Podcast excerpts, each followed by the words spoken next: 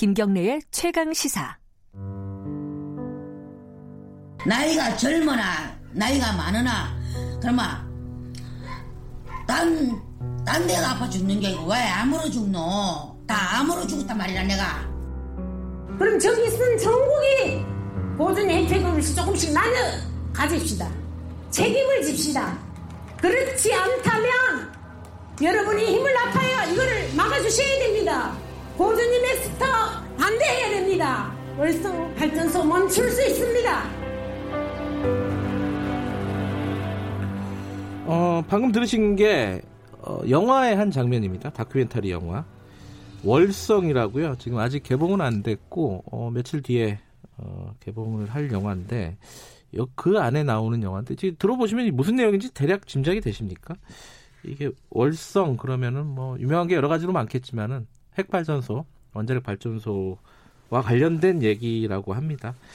어, 영화를 만든 남태재 감독 스튜디오에 모셔가지고 관련된 얘기 좀 나눠보겠습니다. 안녕하세요. 예, 안녕하세요. 남태재입니다. 요게 아, 방금 들었던 음, 그런 소리들이 그 무슨 무슨 내용인지 약간 헷갈리시는 분들도 있을 것 같아요. 잘 모르시는 분들이 들으면 어떤 내용인지 설명 좀 간단하게 해주세요. 아, 예, 그 월성 원전 인근에 사시는 할머니 두 분의 목소리인데요. 네. 첫 번째 말씀하신 할머니는 갑상선, 아, 두 분 다 갑상선암에 걸리신 분인데. 아, 그래요? 네. 첫 번째 할머니는 일가족 세 분이, 세 명이 갑상선암에 걸리셨어요. 어, 세 명이 다요? 예, 예. 어허. 그러니까 본인하고 아드님, 따님. 어허. 네, 갑상선암에 걸리셨는데 월성원전의 전기를 송전하는 송전탑 바로 밑에서 살고 계세요. 아. 네, 그분의 말씀은 마을 사람들 중에 암으로 돌아가신 분이 너무 많다. 음. 왜다 암으로 죽냐. 이런 말씀 하신 예, 거예요. 예, 예. 그리고 두 번째 목소리는 이 영화의 이제 메인 캐릭터 주인공이신 예. 황분이 할머니 목소리신데 이분도 예. 이제 갑상선암에 걸리신 분인데 아이고. 이분은 좀 특별한 게이 핵발전소를 반대하는 싸움에 앞장서고 계세요. 아. 네, 그래서 월성 핵발전소를 이제 문 닫자라는 음. 그런 주제 발언을 하시는 장면이었습니다. 그 월성이라는 영화는 그럼 이 핵발전소 주변에 사는 사람들의 얘기인가요? 어, 간단하게 예, 그렇습니다. 설명 좀 해주세요. 어, 영화에 대해서. 어, 핵발전소 주변에 살고 있는 어, 주민들의 이야기고요. 네. 어, 그리고 이제 보통 이제 핵발전 문제라든지 뭐 에너지 문제 이렇게 얘기를 하면 상당히 딱딱하고 그러니까요. 그 다음에 아. 뭐 이게 정보를 주고 혹은 뭐 핵이 위험하냐 뭐 음. 얼마나 위험하냐 아니냐 논쟁. 예. 예, 예. 그런 음. 식으로 많이 이제 다가가죠. 근데 네. 저희 영화는 그것과는 완전히 다릅니다. 그래서 어. 아주 눈물과 웃음이 있고 예, 그런 감동이 있는 그런 휴먼 스토리예요.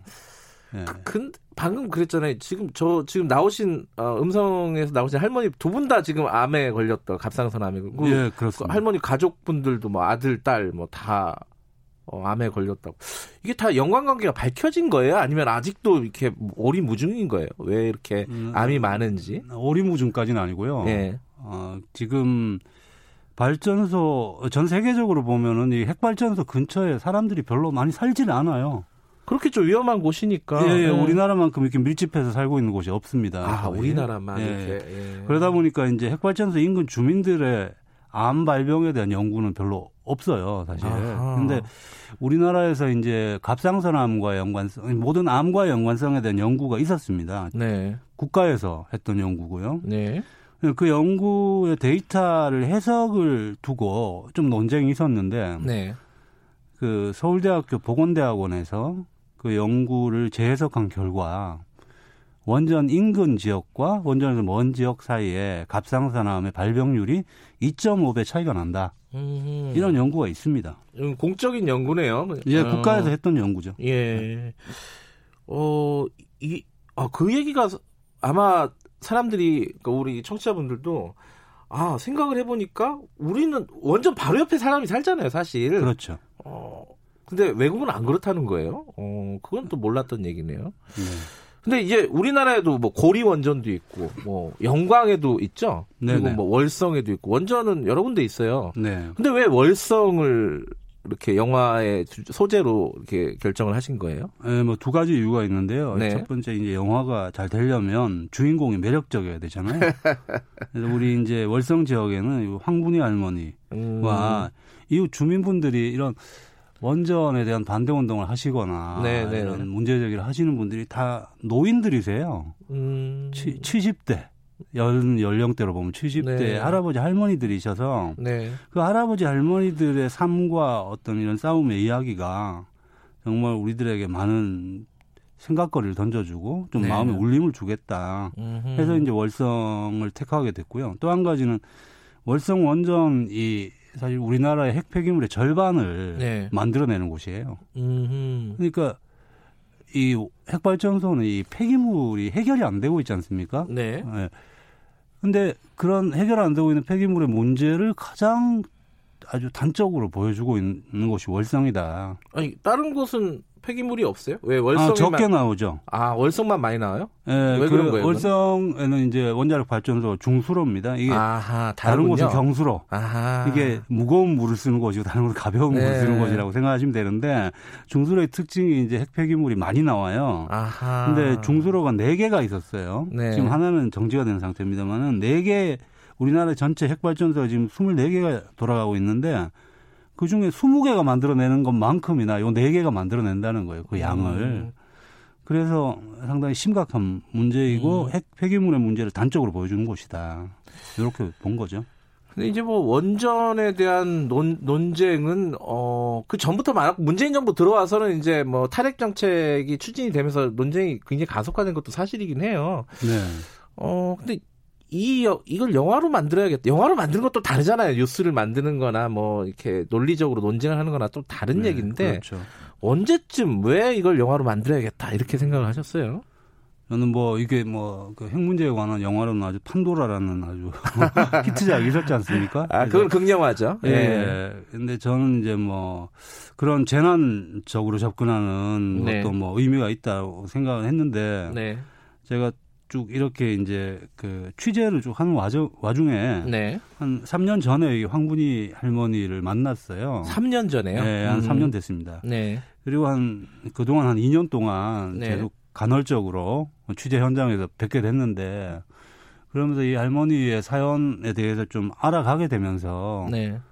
참 저부터도 많은 감동을 좀 받았고 그래서 그 이분과 이분 이웃들의 이야기를 언젠가 음, 사람들한테 많이 좀 전해줘야 되겠다 이 생각을 쭉 하고 있었어요. 그게 좀 계기가 된 거죠. 황분이 할머니가 뭐가 그렇게 감동적인가요? 옆에서 보시니까.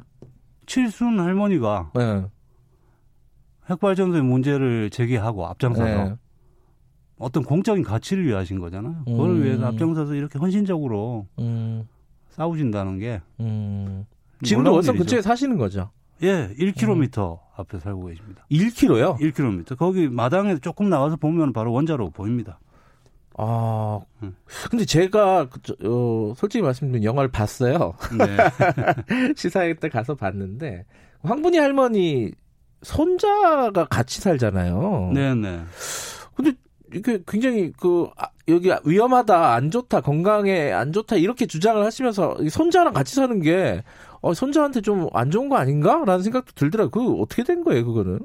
그 이제 사실 보면은 이제 할머니랑 같이 네. 산다는 게 쉬운 일은 아닌데 같이 또 살게 되면 네. 또 이렇게 부모가 맞벌이를 하게 되면 아이들을 또 돌봐주는 주 양육자가 되시잖아요. 그렇죠. 그러면 음. 거기서 또 벗어나기가 쉽지는 않아요. 음, 그러니까 여기 이 원전 주변의 삶이라는 게 그런 특수성이 있습니다. 이게 갑자기 피해가 눈에 보이는 것도 아니고 네.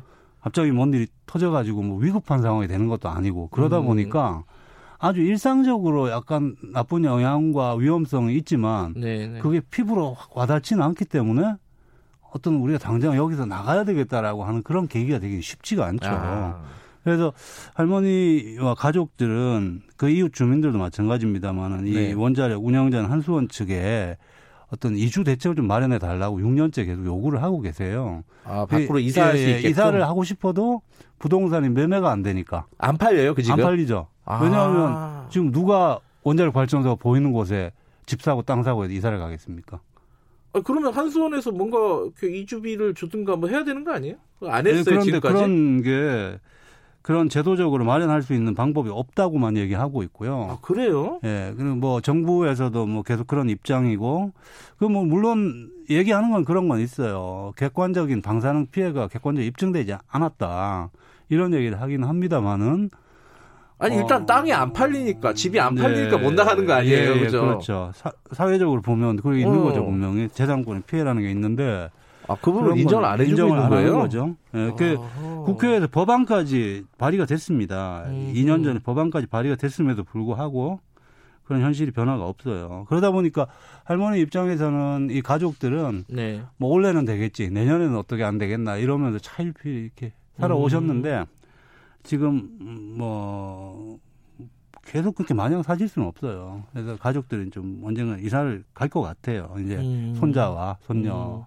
아니 손자 몸에도 방사능이 많다, 뭐 이런 대사가 있었어요. 네. 할머니가 손자도 그런 게 좀 있는 거예요? 건강상의 문제가? 음, 아직은 건강상의 문제는 없고요. 어, 방사능이 네. 많이 이제 검출이 됐다, 이 정도네요. 그러면 그렇죠. 음. 네, 수치가 아, 음. 삼중수소 방사능 수치가 많이 나왔다. 음, 일반적인 아- 아동들에 비해서 어, 그렇죠. 이제 그 이 원전 월성 원전에서 한 30km 바깥에 예. 경주 시내에 있는 주민들하고 비교를 했을 때도 경주 시내권에서는 거의 나오지 않았어요. 삼중수소 같은 예, 게. 예. 그리고 어 서울에 살고 있는 그 어린이들하고도 예. 비교를 이제 뭐 그 방송에서 한 적이 있었는데 예. 거기서도 전혀 나오지 않았죠 서울에서는. 음, 근데 전혀 나오지 않는데 이 인접 지역에서는 네. 나온다. 음. 월성 1호기가 폐쇄된다는 얘기 있었는데 지금 어떻게 됐습니까? 지금 월성 1호기는 이제 한수원에서 네. 운영자인 한수원에서 이렇게 더 이상 가동을 하지 않겠다라고 작년에 결정을 했고 예. 핵 연료까지 다 뺐습니다. 아 그래요? 근데 지금 네. 뭐 연료도 없고요. 돌아갈 네. 수 없는 상황인데 네. 원자력 안전위원회에서 그 폐쇄 허가를 내줘야 돼요. 네. 근데 그 안건을 그동안 심의를 하지 않고 있다가 음. 이번에 안건을 이제 심의를 시작을 했죠. 네. 그걸 계기로 해서 이제 원자력계 일부에서는 다시 이걸 가동해야 된다는 음. 주장을 하고 있는 상황이어서 아직 알겠습니다. 끝난 건 아니죠. 저 목요일 날 개봉하시죠? 네. 네. 관객들에게 아, 이 영화를 보면서 이런 거를 눈여겨 봐달라 뭐 하고 싶은 말씀 한마디 듣고 마무리를 해보죠. 네, 이- 일단은 뭐 재밌고 감동적인 영화니까요. 계속 그걸 강조하시는군요. 예, 네. 예. 일단 많이 보러 오셔야 되거든요. 네. 예, 저희가 이 영화는 뭐 그렇게 큰 스케일이 큰 영화도 아니고 네.